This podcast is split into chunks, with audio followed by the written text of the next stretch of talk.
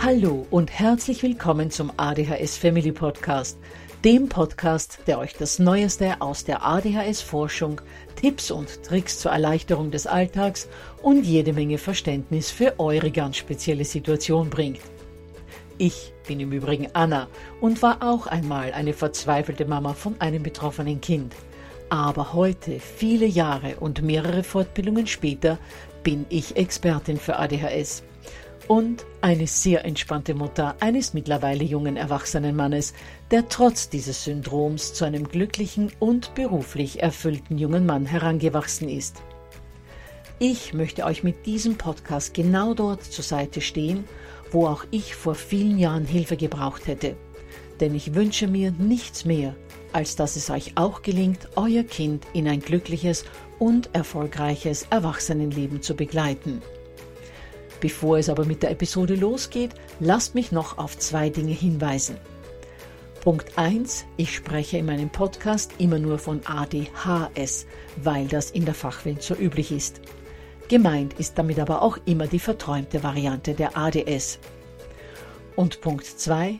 Die Werbungen, die im ADHS Family Podcast geschaltet werden, dienen der Finanzierung von Projekten, die der gesamten ADHS Community zugutekommen – denn sie werden für die Produktion von Erklärvideos für Kinder oder für das familiäre Umfeld, für die Informationsweitergabe an Pädagogen, Diagnostiker und Ärzte sowie für spezielle ADHS-Projekte herangezogen. Mehr Informationen dazu findet ihr am Beginn von Podcast 128 bzw. in dem YouTube-Video, zu dem ich in den Shownotes verlinke. Ja, ihr Lieben, seit einigen Wochen geht es im ADHS Family Podcast ja um die Frage, was kann ich neben den klassischen Therapien noch tun, um mein Kind mit ADHS zu unterstützen. Deshalb haben sich die letzten drei Folgen mit dem Zusammenhang zwischen ADHS und Ernährung befasst. Und heute starten wir mit der ersten Episode einer neuen Serie, und zwar zum Zusammenhang zwischen ADHS und Bewegung. Bevor wir aber in die Episode eintauchen, hier noch der Hinweis auf das PDF zur heutigen Folge, das ihr euch unter www.adhshilfe.net slash Bewegung runterladen könnt. Ich verlinke dazu in den Show Notes. Gut, dann kann es auch schon losgehen. Für die allermeisten von euch wird es nichts Neues sein, wenn ich euch sage, dass ein starker Zusammenhang zwischen geistiger Leistungsfähigkeit und körperlicher Betätigung besteht. Und das haben die Menschen schon vor vielen Jahrhunderten erkannt. Deshalb wurden unter anderem damals schon lange Wandelgänge in den Klöstern angelegt, damit sich die Mönche bewegen konnten, während sie nachdachten. Als ich das gelesen hatte, konnte ich nur nicken, denn auch ich selbst kann mich viel besser konzentrieren, wenn ich mich dabei mäßig bewege, als wenn ich nur am Schreibtisch sitze, wenn ich zum Beispiel spazieren gehe oder auch etwas flotter walke. Ich diktiere nämlich, und jetzt verrate ich euch ein kleines Geheimnis, sämtliche Podcasts während des Walkens auf mein Handy, höre auch Sprachnachrichten von Eltern ab und antworte auf diese Nachrichten ebenfalls beim Walken. Sitze ich bei all dem aber beim Schreibtisch und bewege mich nicht, dann laufen mir die Gedanken schon nach kurzer Zeit weg. Und der Zusammenhang zwischen Bewegung und geistiger Leistungsfähigkeit bzw. Konzentration ist auch in einer Vielzahl von Studien gut belegt. Und von ein paar möchte ich euch heute berichten.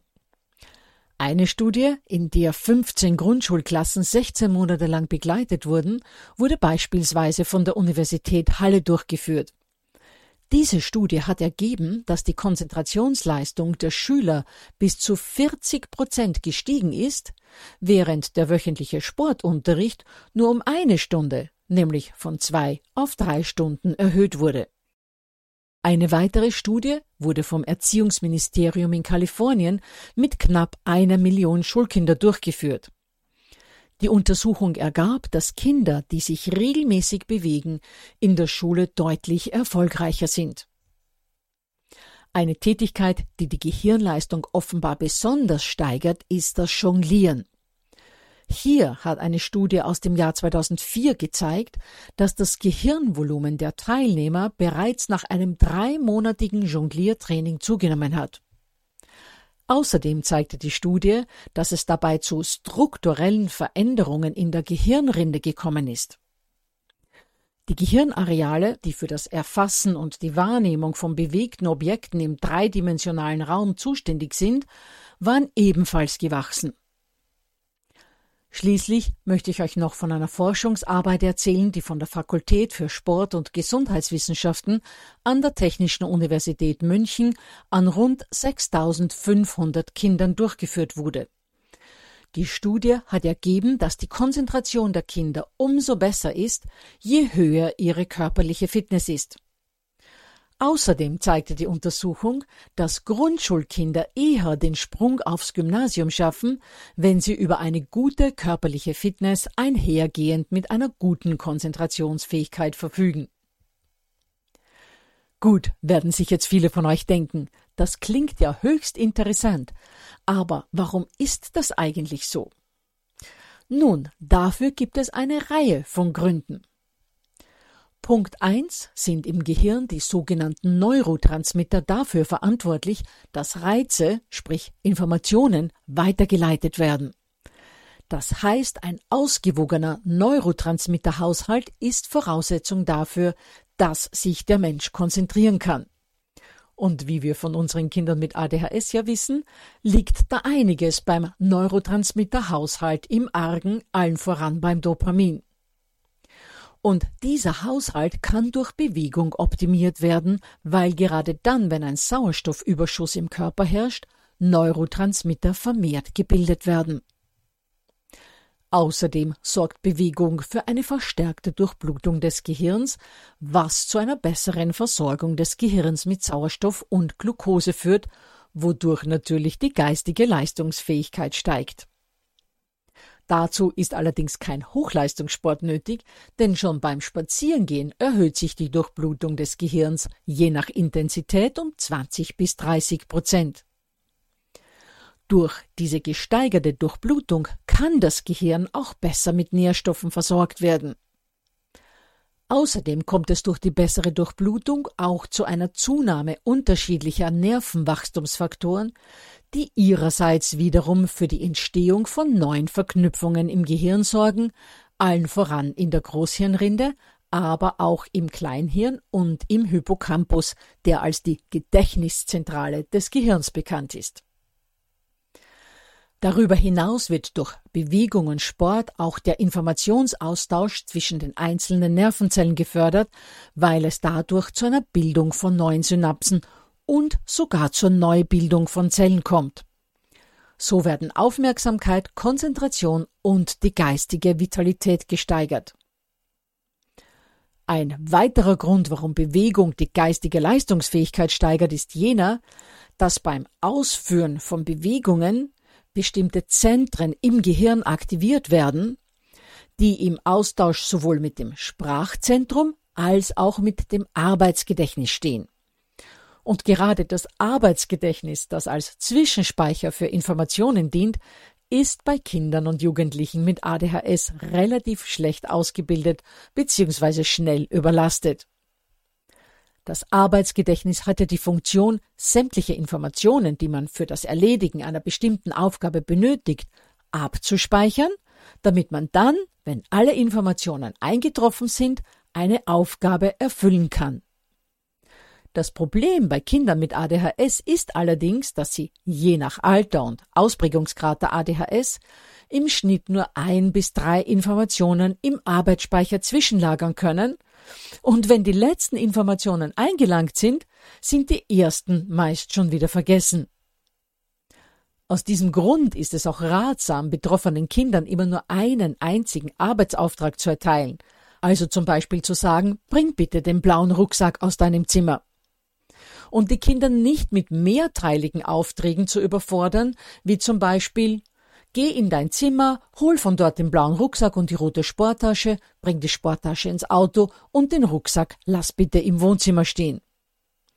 Für Kinder mit ADHS sind das viel zu viele Informationen, die sie im Arbeitsgedächtnis nicht zwischenspeichern können, und die Gegenstände werden mit Sicherheit nicht dort landen, wo sie sollen. Allerdings, und das ist eben die gute Nachricht, kann man mit Bewegung die Leistungsfähigkeit des Arbeitsgedächtnisses ebenfalls steigern. Bewegung fördert darüber hinaus auch die Motivation zu denken, sich also mit Geistigem zu beschäftigen. Wir alle kennen es ja. Wenn man sich nicht bewegt, wird man müde und träge und motivationslos. Sitzt man mal vorm Fernseher, wird man immer träger und kann sich danach kaum noch zu Aufgaben mit höheren Anforderungen motivieren. Dasselbe gilt für Bürojobs. Je länger wir am Schreibtisch sitzen, desto weniger können wir uns konzentrieren und die meisten von uns machen dann instinktiv Bewegungspausen. Allerdings leider oftmals nicht mit ein paar Hampelmännern oder einer schnellen Runde um den Block, sondern oftmals nur mit dem Gang zum Kaffeeautomaten aber selbst danach können wir uns schon wieder besser konzentrieren. Ein weiterer Vorteil von Bewegung ist jener, dass der Körper im bewegten Zustand Glückshormone, sogenannte Endorphine, ausschüttet, wodurch sich die Stimmung verbessert und Stress abgebaut wird. Auch das trägt zur Steigerung der geistigen Leistungsfähigkeit bei. Wichtig ist auch, dass das Gehirn immer wieder Entlastung und Erholung braucht. Ein Großteil unserer Gedächtnisleistungen findet im sogenannten präfrontalen Kortex statt, der aber immer wieder mal eine Pause braucht, damit Informationen in Ruhe verarbeitet werden können. Und wenn man in diesen Pausen dann auch noch Bewegung macht, hat dies nicht nur die bisher genannten Vorteile, sondern wir profitieren von bewegten Pausen auch deshalb, weil beim Sport die Gehirnaktivität ins Bewegungszentrum gelegt wird und das Denkzentrum entlastet wird. Bestimmt kennt jeder von euch das Gefühl, dass der Kopf sich nach einer bewegten Pause wieder frei anfühlt und wieder höhere Denkkapazitäten zur Verfügung stehen. Schließlich wird durch Bewegung das Stresshormon Adrenalin abgebaut, wodurch ebenfalls eine erhöhte Konzentrationsfähigkeit möglich ist. Ein gestresstes Gehirn ist einfach nicht imstande, sich zu konzentrieren. So viel zu Stress und Druck bei den Hausaufgaben. Zusammenfassend kann also gesagt werden, dass Bewegung absolut notwendig ist, um gute geistige Leistungen erbringen zu können. Gut, werden sich jetzt viele von euch denken, aber mein Kind zu sportlichen Leistungen oder gar Höchstleistungen zu bringen, das gelingt mir einfach nicht. Lasst mich euch dazu sagen, dass es nicht immer um Sport wie Fußball oder Judo gehen muss, wenn wir von Bewegung reden. Auch kein Joggen oder langes Radfahren sind unbedingt notwendig, um die geistige Leistungsfähigkeit zu steigern. Der Körper profitiert von jeglicher Bewegung, wie zum Beispiel vom Tippe bauen im Wald oder die Mama zu Tode kitzeln oder eine Runde Wie zu spielen. Dazu im Übrigen gleich ein Tipp von mir. Wenn ihr noch irgendwo eine alte Wie auftreiben könnt, dann tut das. Wie schreibt man im Übrigen W-I-I und es handelt sich dabei um eine Heimkonsole von Nintendo, die im Jahr 2006 rauskam und das Ziel hatte, Videogame-Muffeln in der Familie zum Konsolenspielen zu bringen und so einen Videogame-Spaß für die ganze Familie zu bieten. Ich selbst gehöre da genau zum Zielpublikum, denn ich mag überhaupt keine Videospiele, wobei das ist noch sehr vorsichtig formuliert. In Wahrheit habe ich eine regelrechte Aversion dagegen. Aber mit unseren Jungs wie Sports zu spielen, das hat sogar mir Spaß gemacht. Denn bei diesem Wii Sports Paket kann man zum Beispiel mit seinen Kindern gemeinsam Tennis oder Bowlen oder Boxen spielen. Noch heute kommen unsere Jungs immer wieder mal zu uns, um ein paar Runden Wie zu spielen, und wir haben auch heute noch alle einen Riesenspaß dabei. Dennoch, man braucht natürlich keine Wie, um Bewegung zu machen, um die geistige Leistung zu steigern. Es reicht, wie gesagt, aus, kurz mal rumzutoben, einen flotten Spaziergang zu machen oder ein paar Basketballkörbe im Garten zu werfen. Und obwohl jegliche Bewegung gut ist, sind Bewegungsarten, die nicht nur den Kreislauf anregen, sondern darüber hinaus auch noch die Koordination anregen, optimal. Die Königsdisziplin ist hier das Jonglieren, das ich eingangs schon erwähnt habe. aber auch andere Sportarten, die eine gute Hand-Auge-Koordination erfordern, wie zum Beispiel Fußball, Handball, Basketball etc., führen zu kognitiven Verbesserungen. Ein sehr wichtiger Bereich, in dem höchste Konzentration mit langen Konzentrationsspannen erforderlich ist, in dem Bewegung aber leider viel zu kurz kommt, ist die Schule. Die Kinder müssen sich dort 45 bis 50 Minuten lang konzentrieren, während sie die ganze Zeit stillsitzen müssen und sich nicht bewegen dürfen.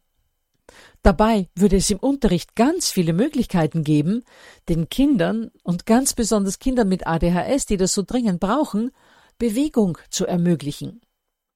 Seht euch dazu gerne mein Lehrervideo an, das ihr euch unter www.adhshilfe.net slash Lehrervideo herunterladen könnt.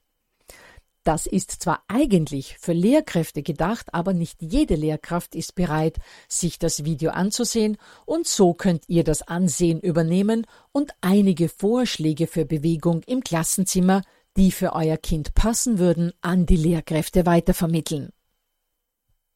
Wenn ihr selbst eine Lehrkraft seid, dann lasst mich euch noch mitgeben, dass es auch wichtig ist, Bewegung zum richtigen Zeitpunkt im Unterricht zu ermöglichen. Gerade wenn die Schulstunde beginnt und in der Pause kaum Möglichkeit war, sich zu bewegen, oder wenn es vielleicht gar keine Pause gegeben hat, solltet ihr mit ein paar Hampelmännern oder Liedern wie Head, Shoulders, Knees and Toes in die Stunde starten.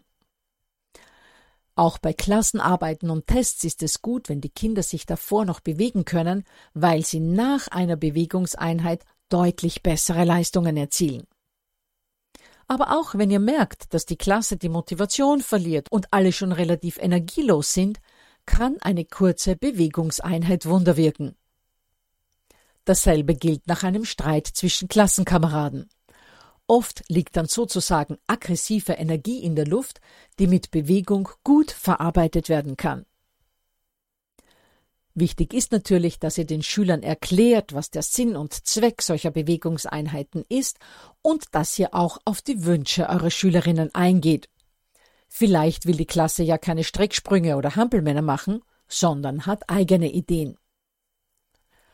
Versucht auch immer wieder andere Übungen zu machen oder die Übungen zu variieren, damit das Ganze nicht so eintönig wird und lüftet vor allem danach das Klassenzimmer kurz, denn auch frische Luft fördert die Konzentration. Super bewährt hat sich auch das sogenannte bewegte Lernen. Eine Methode, für die Eduard Buser-Batzli 2009 den Comenius Bildungspreis erhalten hat. Ich verlinke zu einer Zusammenfassung zu diesem Konzept in den Show Notes. Und was im Zusammenhang mit Schule und Lernen auch noch wichtig ist, ist der richtig gewählte Zeitpunkt für Bewegung im Zusammenhang mit den Hausaufgaben. Viele Kinder kommen vollkommen ausgelaugt und fertig von der Schule nach Hause, essen dann zum Mittag und sollen danach direkt ihre Hausaufgaben machen, was aus zwei Gründen für die meisten Kinder ungünstig ist. Zum einen ist der Körper zu diesem Zeitpunkt dann sehr stark mit dem Verdauen der zugeführten Nahrung beschäftigt, wodurch die geistige Leistung vorübergehend abnimmt, und zum Zweiten wurde während des gesamten Vormittags schon sehr viel des Konzentrationspotenzials aufgebraucht. Sinnvoll wäre es also, wenn die Kids zuerst zum Spielen oder zum Sport rausgehen und erst danach ihre Hausaufgaben machen. Wir haben das, als unsere Kinder noch zur Schule gegangen sind, genauso gehandhabt, damit ein großer Abstand zu den geistigen Anforderungen aus der Schule gewährleistet war und sich das Gehirn einigermaßen erholen konnte. Allerdings gibt es auch Kinder, die kaum mehr zum Arbeiten zu motivieren sind, wenn sie mal vom Leistungsmodus in den Freizeitmodus gewechselt haben und die nach dem Spielplatz nur noch motzen und nichts mehr weiterbringen, die aber gleich nach dem Nachhausekommen von der Schule ihre Hausaufgaben noch recht gut erledigen können. Was da für euer Kind besser passt, müsst ihr ausprobieren. Wichtig ist nur, dass ihr eurem Kind nicht das überstülpt, womit ihr euch am wohlsten fühlen würdet, sondern dass ihr mit eurem Kind eine Abfolge findet, mit der es selbst gut zurechtkommt. Lasst mich abschließend noch sagen, dass Bewegung nicht nur Vorteile für die Konzentrationsleistung hat, sondern noch viel anderes Positives mit sich bringt. Durch regelmäßige Bewegung werden Haltungsschäden vermieden. Die Gefahr für Übergewicht wird damit reduziert. Auch die Blutfettwerte sehen deutlich besser aus, wenn regelmäßig Bewegung gemacht wird. Viel Bewegung geht auch meist mit weniger digitalem Medienkonsum einher, der ab einem gewissen Maß wirklich ungesund ist. Zudem werden die Körperwahrnehmung und der Kontakt zum eigenen Körper gefördert und schließlich fördert Bewegung auch das Miteinander sowie das Sozialverhalten, denn oft werden Bewegung und Sport in der Gruppe oder in Mannschaften ausgeführt. Gut, ihr Lieben, so viel zum allgemeinen Zusammenhang zwischen Bewegung und Sport einerseits und der ADHS-Symptomatik andererseits. In der kommenden Episode wird es dann um einen ganz spezifischen Zusammenhang aus diesem Spektrum gehen, denn ich habe als Interviewgast einen Klettertherapeuten, der selbst von ADHS betroffen ist, sich nun auf das Klettern mit Kindern mit ADHS spezialisiert hat und der uns erzählen wird, warum gerade das Klettern so viele Möglichkeiten bietet, ADHS-typische Schwächen wie mangelnde Impulskontrolle, fehlendes Planungsvermögen, Verantwortungsübernahme etc. zu fördern. Da freue ich mich schon ganz besonders drauf. Dann erinnere ich nochmals an das PDF zur Episode, das ihr euch unter www.adhshilfe.net slash Bewegung herunterladen könnt und freue mich, wenn ihr in zwei Wochen wieder mit dabei seid.